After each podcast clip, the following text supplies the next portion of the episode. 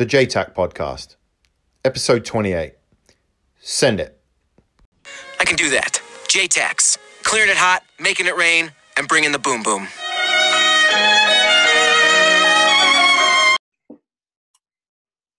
Okay, uh, welcome everybody to the JTAC Podcast, episode number 28. Uh, we're going to look into uh, another side of our business. Um, Si, appreciate you coming on, mate. Appreciate you taking the time. Thanks for having me. Um, good to be involved.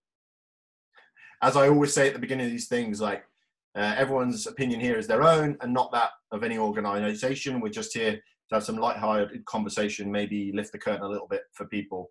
Um, so what I like to do is give people a bit of background. Obviously, they're just listening to a voice. So where do you come from, where did you grow up, what's your family like, what was school like for you, what sort of led you up until the point where you signed on the dotted line and decided to serve. Um, uh, I grew up in Kettering in Northamptonshire. Um, um, I, I'll say I, I, I never really knew what I wanted to do with myself, sort of past the next school holiday. Really, Yeah. um, uh, quite a sort of a standard, normal family upbringing. I've got a, a younger sister. I played sport at school, but just sort of um, in PE lessons. I, I, I never really sort of felt the urge to competitive go out, but I enjoyed sort of rugby, basketball. He looks cool. That that looks really good. Yeah, and he, he was a Royal Engineer, and then I started got the books out. What do the Royal Engineers do? And I think one of the first things I saw was one of the the bridging tanks with Okay. the big bridge, and that was the coolest thing I'd ever seen. And sort of after that, yeah, I want to be in the army. And I didn't, uh, it's- I, I didn't really. Uh, I was always into art and drawing, and I actually quite fancied becoming an illustrator for sort of comics. Yeah. Um, and then one of my dad's workmates, his son was in the army, and he was home one weekend, and he, I saw him in his uniform, and I was like, want to be in a particular part of the army. I just knew I wanted to be a soldier. I want to do all that. Yeah. uh, like World War Two, World War One, Yeah. um, career, and that sort of thing. do you have anyone in the family that served or was that the first time you'd had like an exposure to it or did you find out maybe more about the family serving once you sort of, it- like sparked an interest so my parents um, were never in the military. I, I had a uncle who did national service with a tank regiment, I think the Hussars, Mhm. um, but he finished his national service just before Korea. So he used to say that, yeah, I dodged a bullet there, quite literally. Of course, it was like my grandparents. That kind of sort of like led me down in, into history and learning more about both sides had been in the military. It wasn't until I started being becoming more interested in in the military that they'd speak to me a little bit more, maybe opened up a little bit more about the sort of things that they'd done. Grandfather ended up as a military policeman in North Africa, and my other grandfather was medical corps, and he'd actually been out in the Far East and helping a lot of the POWs when they released sort of rehabilitate. And I don't know if he was trying to talk me out of going in, but he was kind of this is the real. yeah showing you the other side of the coin yeah okay well I mean, Yeah. good i mean some sometimes you need a reality check you know when you're a young man sometimes like you Yeah. see all these wonderful machines and everything you want to join the military somebody needs to Yeah. maybe tell you the other side of it so how does that lead you down the path of obviously getting into the recruiting office and choosing the cat badge that you chose As I started to find out more about what I could do within the army, I, I think my parent, or especially my dad, he'd have preferred if I went down sort of like the engineers or the remies, so get a trade in case the army's not a good fit for you, and then you at least you can you've got something to fall back on when you come out. But as any young kid do, not listening to me dad, you know, and I saw the posters for the Royal Artillery, and it was big guns and missiles, and I, yep, that's what I want to do. perfect So um, I signed up, and October 1989, I packed my bags and headed off to. I went to the Junior Leaders Regiment okay um, in Nuneaton. I did was there for a year as my sort of trade training. I I became I, I did signals, and a lot of that was heavily to lent lent up heavily towards uh, fire missions and being a signaller in a or as it was then in a OP party working for a FOO. Yeah. Um, I mean, so that's a learned- unique way to yeah, that's a unique way to come into the army. I mean, I've heard of junior leaders, and I maybe know one. I think I can remember one or two of my friends when I, you know, when I was joining up that were already doing that. But what does that actually look like? Um, I, I think they call it the Army Foundation College now at Harrogate, but Yeah. Back then there was one for the Royal Artillery, the Royal Corps of Transport, as it was back then, the Royal Engineers.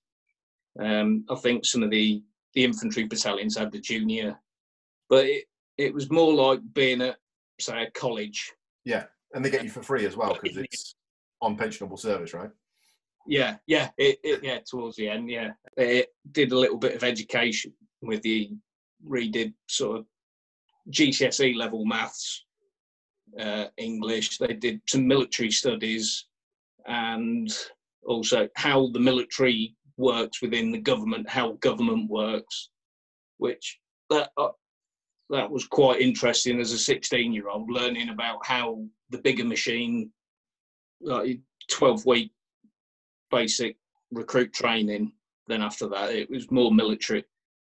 Your more your military skills and drills was still in there, but you did It wasn't something I really paid attention to when I was at school. It, that wasn't something that really concerned me. And I resat my German GCSEs again. I didn't do particularly well at school. I was kind of an average, but I redid my German GCSE and did quite well. But and again, a lot of what we were trying to do was leaning heavily student. Um, I was in the Royal Artillery. I was probably going to end up.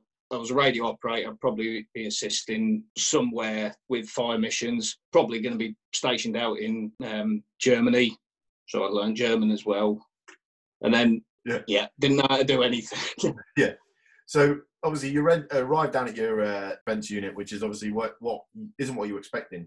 Were were you on the u- firing units or were you in headquarters because of your signals background? Where did they? Yeah, uh, I got put onto a fire. So it was the old javelin, the sort of um, the next phase on from blowpipe. Um, I got put onto a fire unit detachment there, and I could use the radio. So that was good in a way.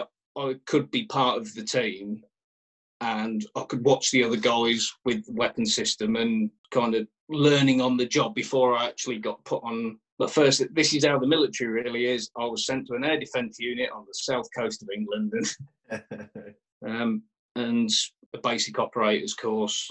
I stayed in that job role for 13, 14 years. okay. Obviously, how does that set you up? Because I know obviously you then take a different path. At what point does that does the next portion of your life get offer, offered to you, or is that something that you have to like seek out? It, it, within within the RA, you, you once you're in a career stream, you'll kind of it, it's not rigid. You're on these tracks, and that's you for as long as you stay in. There there always was scopes to go off and do other things. When they had a reshape of the army, they didn't need as much air defence as they used to. And that's when all, all the different regiments came round. So the commando gunners came round, the airborne gunners, 473, the special OP guys, they came down, and so did the UAV regiment. That looked pretty interesting. And talking to the guy, everyone's bigging up their own unit. But they were saying, you know, UAVs, this is the next step ahead. So I, I asked to transfer, ended up lucky enough to be selected to go and I'm at- I changed regiments and flying UAVs, which is a million miles from where I thought I'd ever be when I went through the careers office door in Kettering. Yeah, it's not it's not all the big guns and and, and all those things flying around. But saying that, you obviously you come from an air defence background that must set you up for success, understanding like some airspace issues and how airspace is built and things like that. However, what does it look like when you when you arrive there? So what training do you go through? What's the process to, to you actually start, you know, flying um, the Uh, UAS? Y- Yeah, it, it was a hell of a learning curve because you've got airspace. How does the UAV move around the battlefield? Gun lines, mortars, rockets, anything like that. We had to stay out of the way of that. How that's all built. Also, that there was um, and it had because it was unmanned, it had to be separate from anything manned. And theory of flight we were learning, MET or any munitions, and how to fly the UAV, how to in the ground control station, how to make it all work, and also learning diagnosing during a mission. Um, for a basic course, it was good God, uh, there was such a lot how the aircraft worked for sort of basic fault. Is there a, is there is there like a pipeline? Are you going one way or the other, or is it stepping stone through one platform to another? Well, uh, when I did it at the time, it was Phoenix. Um, it was like second generation, really. So you you could go in and do a basic operators course. They, they, liked you to have the bigger picture knowledge of airspace and ROSs and TDAs and all transit corridors and pretty billy basic that but um, it wasn't anything you, as the level two operator, wasn't anything for you to be concerned with. Um, and then as when Phoenix went out and the Desert Hawk and Hermes 450 uh, platforms came on, um, they're a lot more sophisticated. And again, it was a, another massive learning curve, especially for the Hermes 450. Yeah. So is that where you predominantly went to? Was it to the Hermes? Um, I, I was lucky enough. I went on to Desert Hawk, which was okay. more in a Pinzgauer and a Land Rover UAV.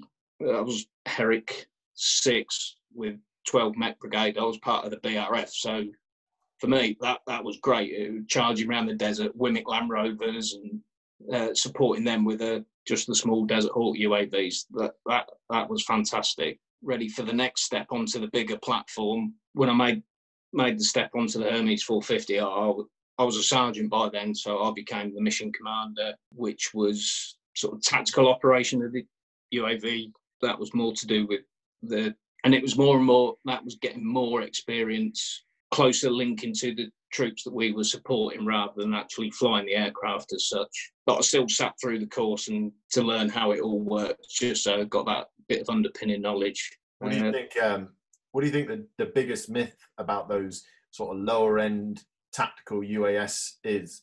I found it when we would turn up with a whatever whoever we were supporting, we were first looked at as a bit of the model aeroplane clubs here. Yeah. And then give them some product and they're going to do uh, an operation or whatever, uh, we we could tell them what's on the other side of that hill, what's the other side of that wall, how high is that wall, how thick is the wall. We can give them situational awareness. We can get ahead of them, and then all of a sudden, actually, these guys, this is good kit, and especially commanders. All of a sudden, we only are on my first Herrick. There was only six detachments, and when we were at they were looking to move the detachments to different companies or FOB locations. The local commanders didn't want, no, I want to keep my UAV asset. And that was really good to see. Um, but we did come across a lot of people, kind of the Jason Bourne, the James Bond scenario of, yeah, zoom in and read that number plate.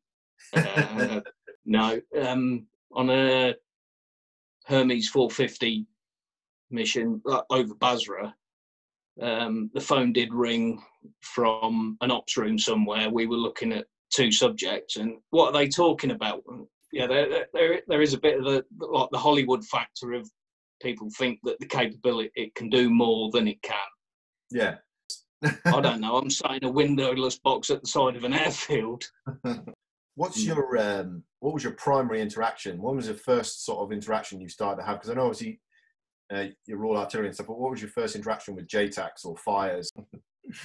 so that was with when I moved on to UAVs, and we were with the Desert Hawk. We were with um, what JTAC and FST was with whoever we were supporting.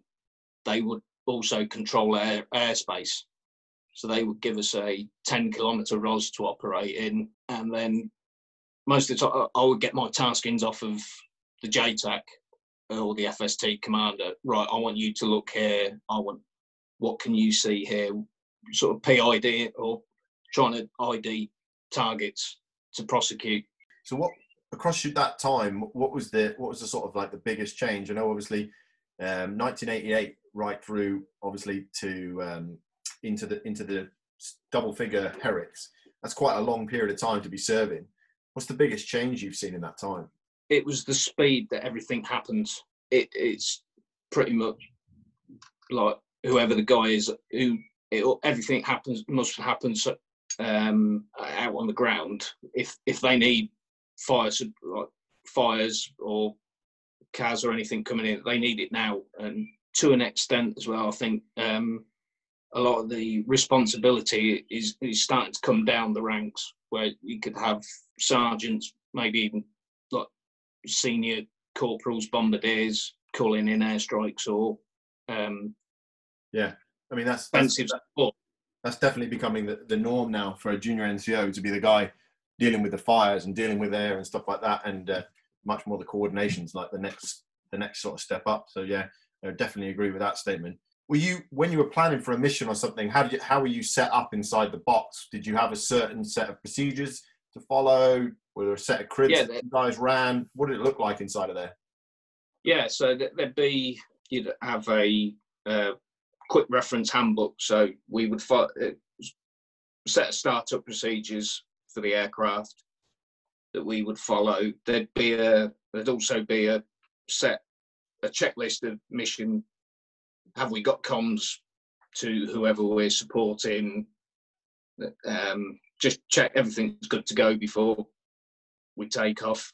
Yeah, normally on on the Hermes 450, the bigger system, there'd be two guys sort of sat at the front of the box. One would be actually in control of the aircraft, the other guy would be operating the payload. And their mission or their workstations, they could switch between roles just to share the workload for an eight hour mission. If you're just watching a camera, your eyes can become tired after, yeah. after a while. So they split between, and then the mission commander, he'd be essentially the link man to higher formation or whoever was you were supporting at the time, filling out the mission report as it was going as you were going, and sort of making the tactical decisions and let the guys at the front of the box do all the technical stuff of where to put the aircraft and that. And I suppose it's like everything in every everything in the military. It's pretty mundane until it's not, and then the workload just is insane um, as soon as you get the troops in contact, everybody's on the radio, telephones are ringing, we're in the, the UAVs in this ROS at a certain altitude, and we've got to move over here because they're going to fire mortars, or um, CAS is going to come in, and we've got to deconflict with them and make sure we stay out of the way of everyone. It gets busy fast in there. What? Uh, yeah. So what uh, three skills, if someone was about to join the Royal Artillery and, and, and they had sort of going down the UAS line in mind, what three things would you tell them? Like, not the things they're going to learn already, but the sort of things they want to set themselves up with for success? I mean, computer literacy is a big thing. Be good with uh, all, um, good on computers. Um, everything is computer based with the UAVs and um, different menu being good with procedures, um, but that you, you, do need to do a little bit of lateral think, sort of mental exercises.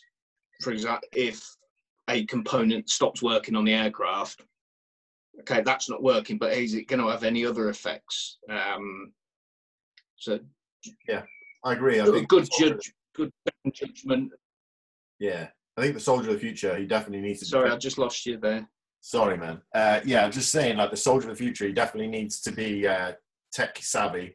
I'd say that anyone coming in now that doesn't think they need to be how you know able to operate technology, even if you're serving now, you need to be spun up on all that kind of stuff. There's uh, that's not even the future; that's the now. So I totally agree with your point. Sort of good multitasking and or prioritizing perform what is the most important job at the moment, in two minutes' time, that might constantly reassessing.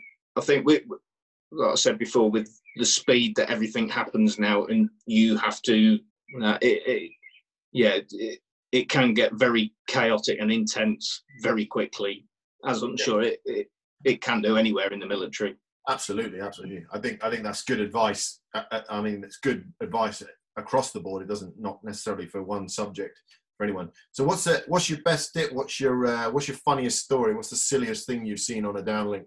We watched it happen on the downlink, but we wish we could have seen it from sort of the troops on the ground. We were supporting an op in Basra. Um, the ground troops had gone into a building, and we were. We were looking for squirters, sort of going out the back door or roof to roof. And a guy had got on the roof, and he'd gone down the street a couple of um, houses and was hid in a bush in a garden somewhere.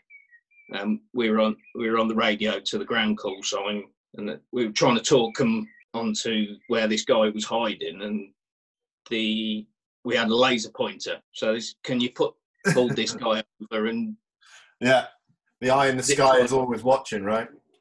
Yeah, um, put the pointer on him. So there had been this big invisible beam coming down to the guy hiding, but lighting him up, and these two guys just sort of casually wandered down the street and then like reached over the wall and what for sort of operationally yeah, man, you still got to you still got to fly the UAS. You're not getting off it that easy. You can't sit there and sunbathe all day. Ah, um, you can have a couple well, of hours off. Well, we we absolutely need power of some sort, uh, radio and the equipment. Well, with this, it normally comes with it.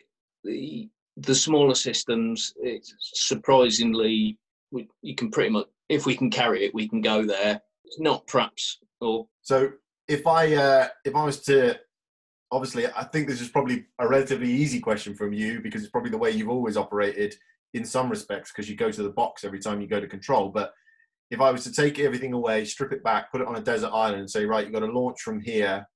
What three items are you going to take with you to the desert island to support yourself? When I was in, it perhaps wasn't where it he could throw it all in a Bergen and sort of the the infantry sort of hump it around with guys, but you know, we'd need a vehicle, but yeah, it could pretty much take it anywhere. So, uh, if if you're looking back, obviously now on your career, and you'd want to say anything to anyone that's still serving or or any veterans, what would your like sort of closing thoughts to the whole community be?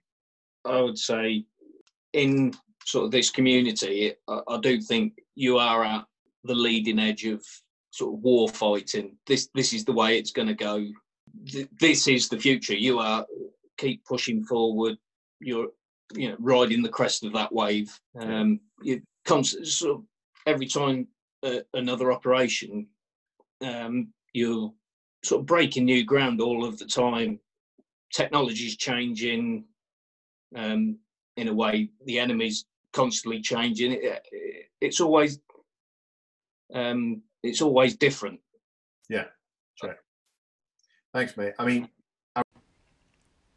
Thank you, and I appreciate you taking the time to listen. All our podcasts sit on the Nine Foot Night Killer Collective, Soul Feed, Forge Not Made, and the JTAC podcast.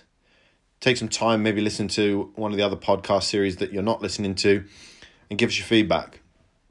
All these things only happen because of the Nine Foot Night Killer community, and we really appreciate them. Thank you, everybody, for listening.